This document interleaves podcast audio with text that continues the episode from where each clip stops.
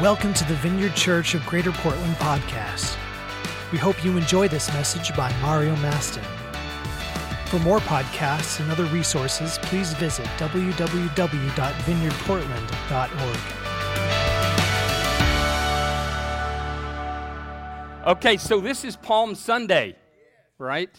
And, um, you know, uh, on this day every year, Christians um, uh, make a, a journey kind of like from the Mount of Olives um, into Jerusalem, and they carry palms, branches, and they kind of reenact and celebrate um, the triumphal entry, so called, of Jesus into Jerusalem.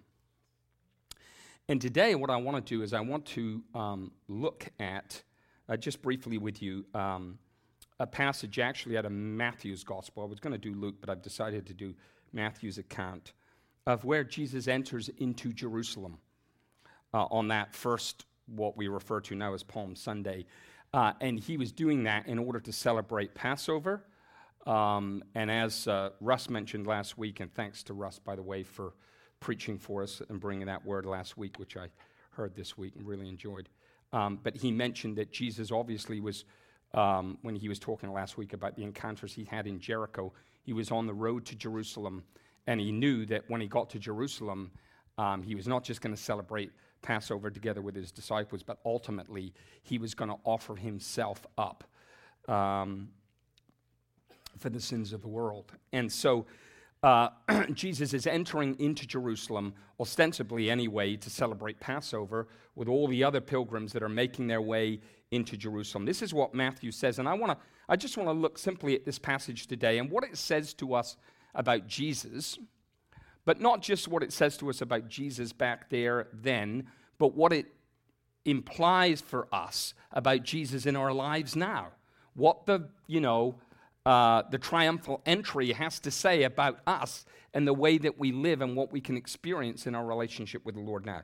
So let me just read the passages out of Matthew 21, verses 1 to 11. It says this When they had come near to Jerusalem and had reached Bethphage at the Mount of Olives, Jesus sent two of his disciples, saying to them, Go into the village ahead of you, and immediately you will find a donkey tied and a colt with her. Untie them and bring them to me.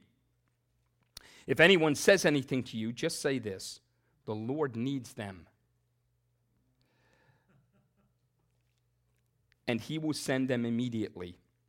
This took place to fulfill what had been spoken through the prophet, saying, Tell the daughters of Zion, look, your king is coming to you, humble and mounted on a donkey, on a colt, the foal of a donkey. The disciples went and did as Jesus directed them.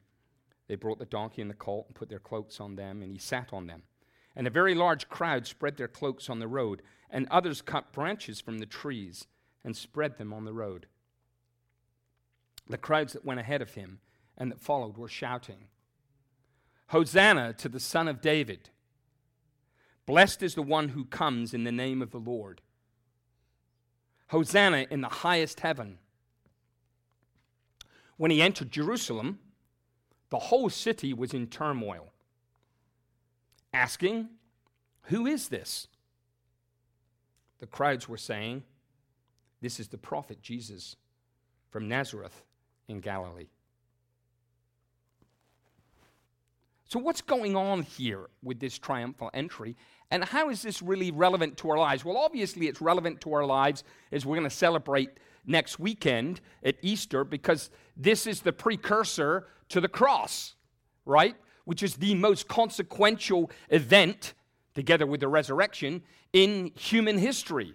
So obviously, it has that consequence for us in terms of the fact when Jesus died on the cross, as we were reminded by Kathy this morning, when he went into Jerusalem, he went into that city and ultimately to his death for you and I personally, not just en masse, although he did die for the sins of the world, he died for us personally. Christ died on that cross for you to pay for your sins so that if you put your faith and trust in him, you can receive his spirit, be born from above, as Jesus described it, become a part of his kingdom, his family, know that your sins are forgiven, know that you have an inheritance in him.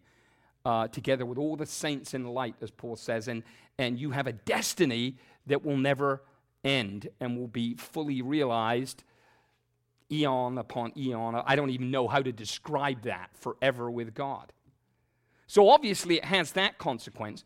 But what does the triumphal entry have beyond something we look back on and celebrate as an event that took place prior to Easter in the Christian calendar? What's the significance of what took place this day for us? Well, there's two things I want to, I, I simply want to relate this morning. The first is this Jesus is revealed as king in this particular uh, tableau that takes place. Jesus doesn't actually say that he's Israel's king in this encounter, but his actions reveal that he is. There are actually two Old Testament realities that have to do with kingship that are played out in this scene as Jesus enters into Jerusalem that confirms that he is king. Not just prophet, he is a prophet. He is the prophet of God, the greater prophet of God but he is king as well. And the first is the parallel and reminder of Israel's first king. And the other is the prophecy of Zechariah that's actually uh, in part quoted here that has to do with Israel's messianic king. So in the first instance, you got 1 Samuel chapter 10, which is the account of Saul, who was first declared king over Israel to be ruler over Israel. And the fact that, if you read that account, um, donkeys had to be found for him, and he rode with those donkeys into Gilgal and Mizpah, where he was then anointed king. And in a sense, that's kind of like an Old Testament picture and parallel, if we fast forward, to the scene that we see on Palm Sunday when Jesus mounts that colt and rides into Jerusalem. Remember, he's already been declared to be by his Father the Son of God. He's already been anointed with the Spirit of God as the chosen one. And now he is being revealed as king. And he rides into Jerusalem and he specifically tells his disciples, doesn't he? Go find those donkeys and bring them to me. The second reality is represented by the scene of Jesus as recounted by Zechariah 9 9, which says, Rejoice greatly, O daughter of Zion, shout aloud. It's okay sometimes to shout aloud. You know, there's a place for reverence, and there's a place for stillness, and there's a place for quiet, and there's a place to shout. There's a time to shout. Rejoice greatly, O daughters of Zion. Don't whisper, shout aloud. O daughter of Jerusalem, lo, your king comes to you, triumphant, not defeated, triumphant and victorious is he, humble and riding on a donkey, on a colt, the foal of a donkey. In this scripture, which Matthew uh, uses in an abbreviated form to signify that Jesus is king over Israel, the first thing we see is that is so because he fulfilled the prophecy relative to the Messiah in this regard. Jesus did that. So he was fulfilling a messianic prophecy with this act. And in doing that, signified his kingship. Jesus did exactly what Zechariah prophesied the Messiah would do namely, ride into that city of Jerusalem, the capital, in humility on this colt. And as he did so, he revealed that he was king. Now, it's interesting to see in the text how some people responded to him and how others did. You know, we're told that the whole city was actually in tumult. I mean, it was this was a big thing. I mean, this was bigger than some movie star coming to town or some politician. God forbid, uh, or, or, or something else. This was this guy who had captured the imagination of people. They'd heard rumors about this guy. They'd heard about the things he'd done. Some of them had seen the things that he'd done. He was coming into the city, and the whole city was in tumult over the fact that he was arriving. And there were some, I believe, who recognized him for who he really was. I think that was probably few. There were some who recognized that he was some kind of prophet from God. There were others who really didn't know what to make of him, and there were others who were his sworn enemies. There was a whole combination of reactions and responses among those people in Jerusalem as he rode in. And you know, that's the truth, isn't it? Down over the past couple millennia, right up to and including today. People respond to Jesus in different ways. Some see him for who he really is. Some think, well, he's some kind of religious figure. I mean, that teaching on the Sermon on the Mount, that seems pretty good humanistic stuff. We can, we can incorporate that in. He's, maybe he's some kind of religious figure, some kind of prophet. Some like, I don't know what to make of this guy. Was he a revolutionary? Was he a conservative traditionalist? I, I don't know. And then others are his sworn enemies enemies of the cross of Christ, enemies of Jesus, intent on undermining his purpose and his kingdom in the earth, even today. So those different re- reactions have resonated really down through the last couple millennia, and they're present with us today. On that first Palm Sunday, those who did see Jesus for the king that he actually was, and realized that he was bringing Zechariah's prophecy to fulfillment. And that prophecy was that he would bring peace to the nations. And, quote, his dominion, I'm spraying, his dominion from sea to sea and from river to the ends of the earth. Zechariah 9, verse 10. That he would bring peace to the nations. That his dominion his rule, his reign, his kingly authority from sea to sea, from the river to the ends of the earth. But the reality is, this peace and this dominion of his kingdom differed so different, it differed so much at this point in its manifestation from what they expected, didn't it? I mean, Russ even talked about this last week in the message that there was this there, there was this expectation that the Messiah would come and eradicate Roman rule and overlordship and destroy it and establish an external authority and kingdom manifest for all to see. But that isn't what Jesus did, is it? No, it isn't. They expected that, but he didn't eradicate and wipe out the Roman Empire and all evil and establish, uh, you know, Israel in the way that one day he will and, and from the capital, Jerusalem, rule. That isn't what happened. That's something that's coming later in the unfolding of God's purpose.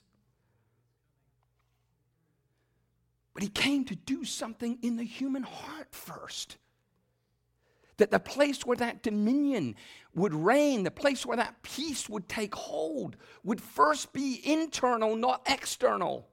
The external day is coming. But right now, in this age, what Jesus is doing is establishing his kingdom in the human heart, transforming the mind, filling the spirit with the light of his revelation and then through that, impacting the external world around us. We are supposed to do that. We're not supposed to just sit back in some kind of resigned state, like, well, I've got mine now, the world can go to hell in a handbasket and we don't have to impact it. No, we're supposed to impact the world around us with the love and grace and power of God. But it first has to happen inside. And then what happens outside corresponds to it, right? Ah, we're on the same page. That's good. So, the triumphal entry, we recognize Jesus is king because his peace reigns in our lives. That's where there's a correspondence between what took back, place back then and the prophecy that went with it and the reality of our experience as we walk it out with Jesus. Now, there's a time when that peace is going to fill the entire earth, right? But right now, it's in here. The dominion of his kingdom takes up residence in our hearts, in our lives, through his spirit, through the governance of the Holy Spirit. When we see Jesus as king, the one with authority and power, he is then, and he becomes for us what Paul describes as our peace in Ephesians 2:14.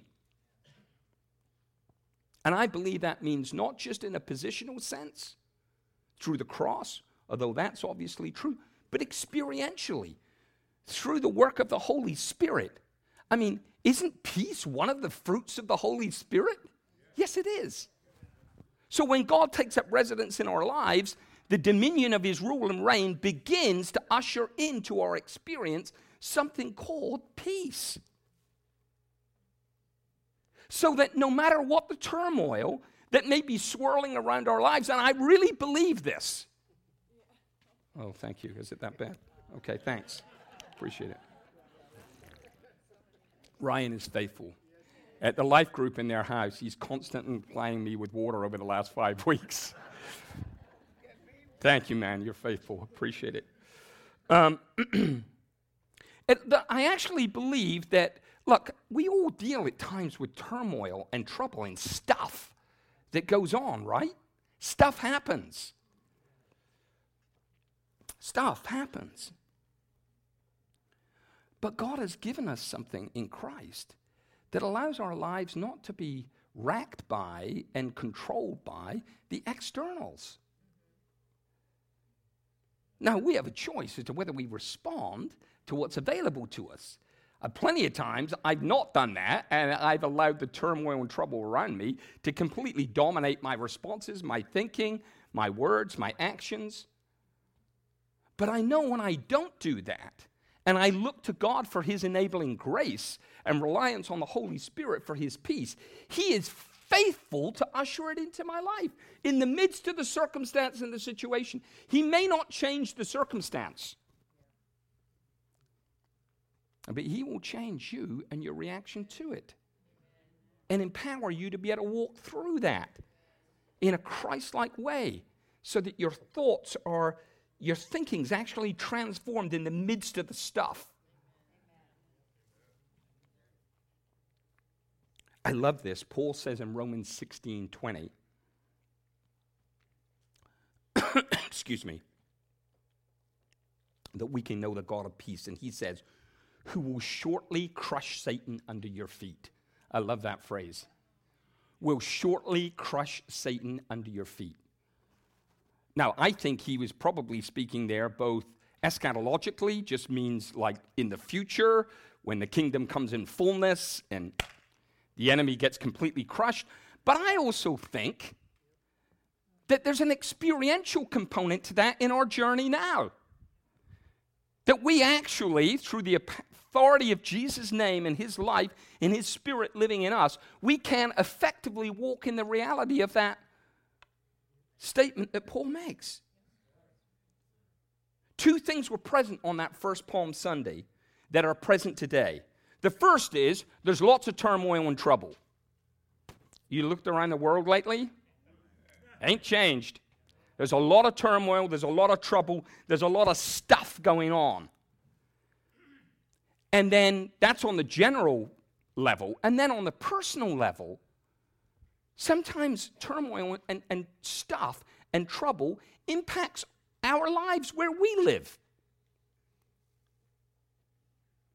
You know, Job, otherwise known as Job, good old Job said this. He knew a lot about turmoil and trouble.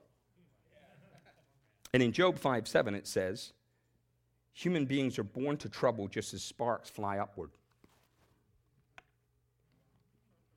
Part of the deal. It's inevitable. Get human, fallen human beings together, there's trouble. It's axiomatic. It's going to happen. It just is the way it is. Sparks fly upward, get human beings together, there's going to be trouble. Because they act out of that place of brokenness. And the truth is, that's the common reality of every human being on this planet. We're broken. Toil and trouble may be inevitable in a broken world, and it is. It can come to us personally in lots of different shapes and sizes. We can get agitated in our spirit about health concerns that are real and pressing. That can cause us to be agitated in our spirit and worried. Threats about our economic security at times, jobs or lack thereof, pressures on important relationships in our lives that we're really concerned about, opposition to our commitment to follow Jesus. Parenthetically, Jesus said, if there isn't any opposition, there's probably a problem with how you're following. I mean, he didn't say it exactly like that. That's kind of a paraphrase. Excuse me. Sometimes big ticket changes uh, that happen and uncertainties over which we have absolutely zero control. And then, together with all of that, there is this enemy out there. There is a we as Christians believe that there is a personality of evil. The evil is personified. It's not just some force floating around, you know, through the, you know, uh, through the atmosphere. It's not the power, negative power of the force. We believe in a personification of evil. The Bible describes that personification as the devil, as, as Satan. Paul uses that language himself many times and says that he's constantly seeking to cause us to live in a state of turmoil internally so that that peace that's ours from being in Christ is not something that we enjoy and experience. I don't believe that Satan can do anything to change our eternal destiny once we put our faith in Jesus and we receive the benefit of the atoning death of his cross on our behalf his Spirit comes to live in us. I believe we're sealed unto the day of redemption. But He can certainly mess, if we give Him room, with our life and what we experience in the journey with God. It's not surprising in the, in the uh, scripture that, that this enemy is described as, with a small g, the God of this world. A world characterized by trouble. And yet, Here's the good thing while both of those things are true, when we recognize Jesus as King and we really allow Him and give Him place to reign in our hearts, He overcomes that turmoil and trouble, even if the circumstances around us don't change. Jesus said this this is a promise to you and I. I have told you these things so that in me you may have peace.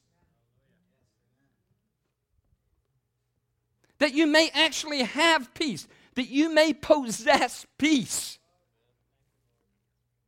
In this world, you will have trouble. Now, this is Jesus now speaking from his lips to our ears. He says, In this world, you will have trouble. Just like in me, you will have peace, in this world, you will have trouble. And here's the kicker at the end. But take heart. Don't be overwhelmed by the trouble. Don't live in a place of uh, hopelessness because of the trouble. But take heart, I have overcome the world. And Jesus said this, by the way, before he'd even gone to the cross. I have overcome the world. And where are we? We're hid with Christ in God. We are in him. We are in Christ now. We are in the one who has overcome the world. And he promises to you and I a peace that we can possess and know and experience. This is something that God gives us as we submit to his authority in our lives. Instead of living life consigned to constant anxiety uh, and fear and stress, and these are all things that we have to contend with at times. I haven't met a Christian yet that hasn't. But I think what Jesus is saying here, and the good news really contained in this triumphal entry about his kingdom authority and the fact that he came to bring peace is that that can actually be a, a reality in our lives.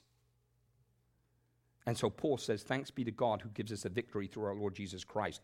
Now, I know in this context, Paul's talking about the resurrection. But the truth is, God brings a conquering peace into our hearts and into our lives.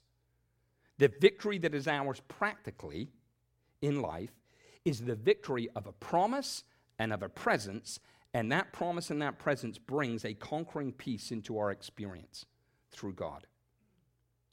So, just as Jesus entered Jerusalem as the Prince of Peace, here's the thing He enters into our daily lives as the Prince of Peace. We're not just to see Him on that donkey a couple thousand years ago riding into Jerusalem.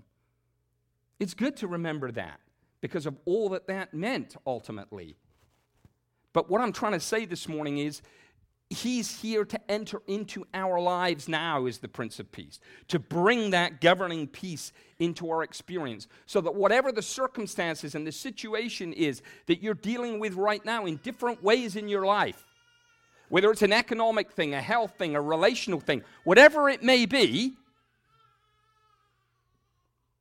that's a big amen coming there, right there. He's there with his governing peace.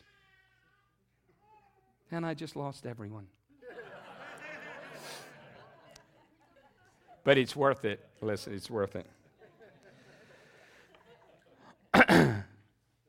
I love Paul, and he said, The peace of God, which surpasses all understanding, will guard your hearts and minds in Christ Jesus. I don't think Paul didn't have any doubt about that. The peace of God, which surpasses all understanding, will guard your hearts and minds in Christ Jesus. It's the image and the language there of garrisoning our mind, like setting a garrison up around and protecting us. The other thing I want you to see is this this morning, and then I'll be done. Jesus just isn't just revealed as king, Jesus is received as king. It says the crowds went ahead of him, and that those that were following shouted, Hosanna to the Son of David. Blessed is the one who comes in the name of the Lord. Hosanna in the highest. And as Jim was leading us in worship this morning, and we went into that Hosanna chorus there, it's just so cool. We're like two millennia removed from this description, and yet, together with all God's people, we, we enter into that Hosanna chorus of praise to our God and lift Him up. And those who came uh, with Jesus from Galilee to celebrate Passover, and those who came from the city to meet him. They received him as king. Now, I know I said earlier there were lots of different reactions, and there were. There were those within the city that were his sworn enemies. There were those that didn't know what to make of him. But this initial response here on, on uh, the part of uh, many of the people there was to receive him and to hail him with those hosannas. Uh, and they formed this procession of praise, and they're shouting these words and most of these, uh, you know, uh, come from Psalm 118, 25, 26. It's the song of victory. It's the great Hallel, It's the praise of the Passover. And they used this word, Hosanna, which originally meant save, save. But which over time came to form a blessing and also an acclaim. And that's the way it's kind of being used with respect to Jesus here. The phrase the son of David speaks directly to Jesus as the Messiah King. They received him as the one who came in the name of the Lord. And they cried, Hosanna in the highest. Is another way of saying, Glory to God in the highest. And Jesus is received not only because he's revealed to be king, but because he embraced the identity of the Messiah. Again, it's just as with the prophecy of Zechariah, cited by Matthew. Now, with the song of victory from the Psalms, the crowd shouts. Jesus actually says nothing himself about himself.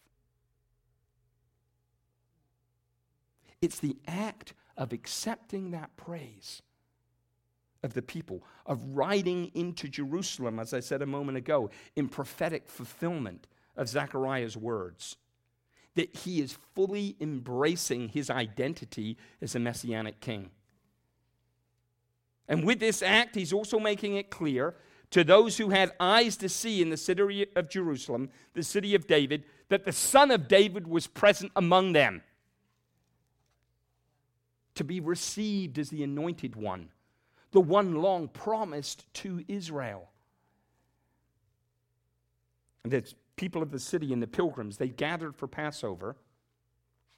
They had a choice to make on that occasion. They could receive Jesus for who he is, or they could reject him, and as Jim mentioned earlier, miss the moment of God's coming to them in the form of his son. You know, the same is true today. Hasn't changed, has it? We have a decision to make with respect to Jesus. We can either receive him for who he is, we can categorize him as something else, or we can reject him entirely. We have that choice to make. And ultimately, in this story, and tragically, the very crowds that initially are receiving him with the palm branches and the hosannas in the highest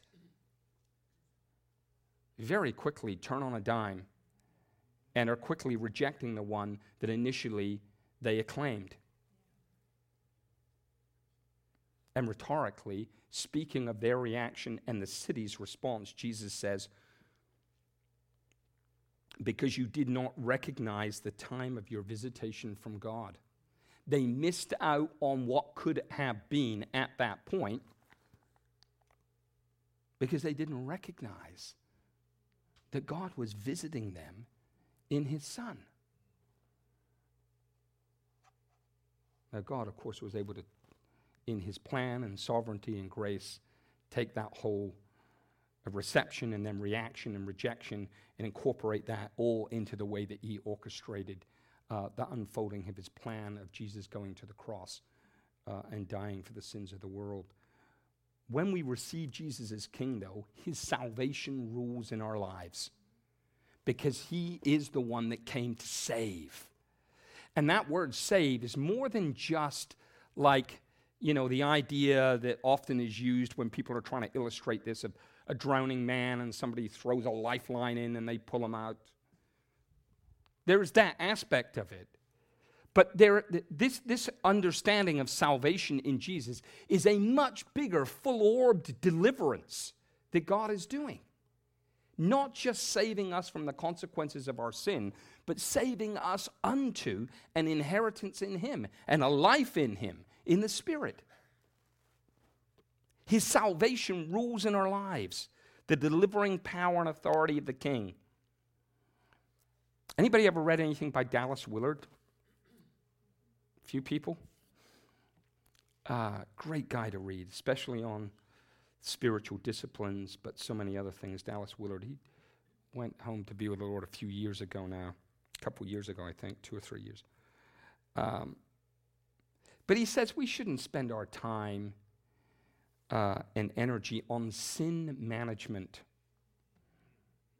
And he, I think he's absolutely right. Like sin management, the futile exercise of trying to manage the old nature and restrain it, and restrain its propensity to sin.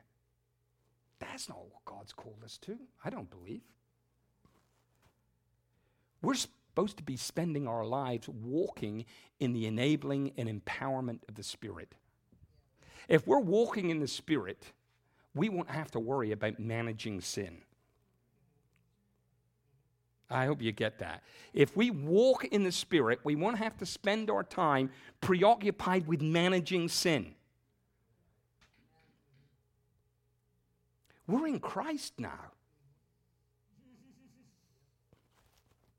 Now, please don't hear me say, oh, is he talking about complete sanctification? No, I'm not. I understand that's a process in life, right? But what I am saying is, we've been called unto life, the delivering power of God's salvation.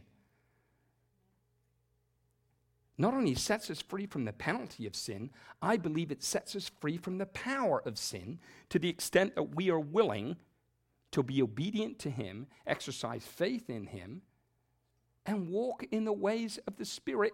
And as Paul says, keep in step with the Spirit.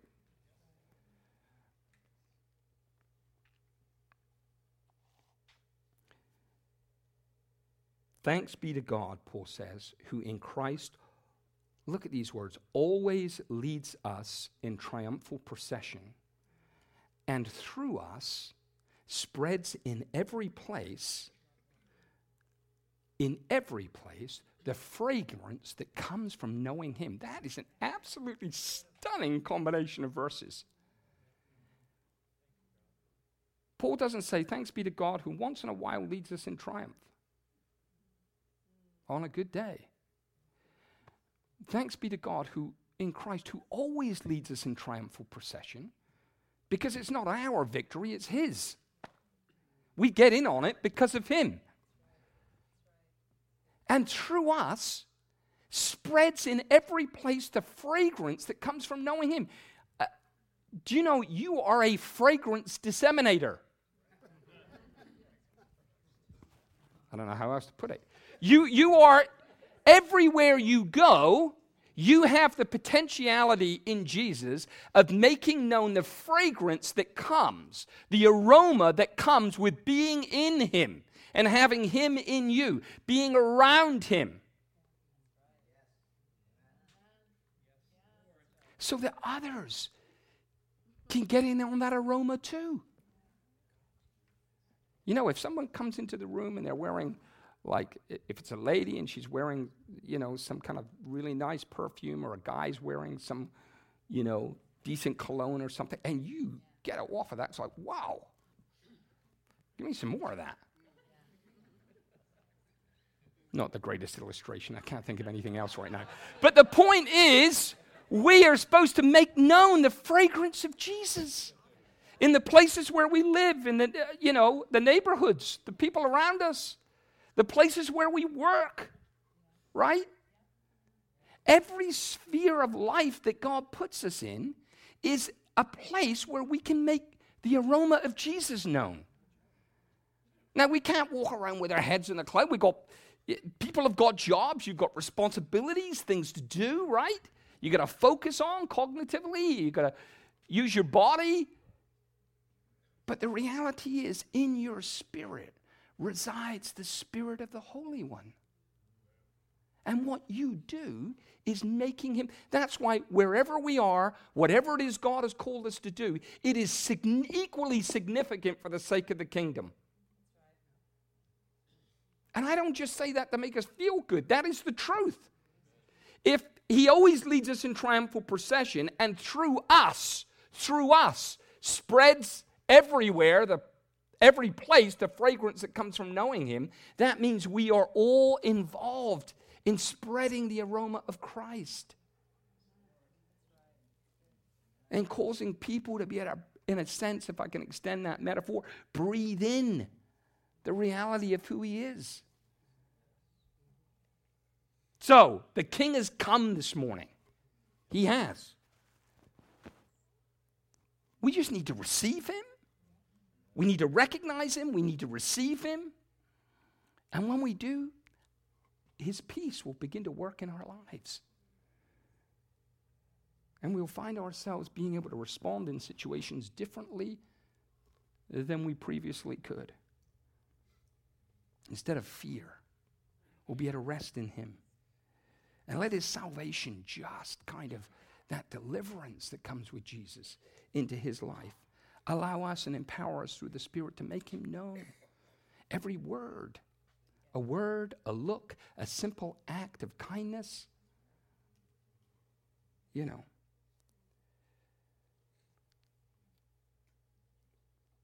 Blessed is the one who comes in the name of the Lord, right? That's what was said of Jesus. When we go, there is a sense in which we are blessed in the name of the Lord as we go and make Jesus known to those around us. So let's do that. Let's do that. And let's stand.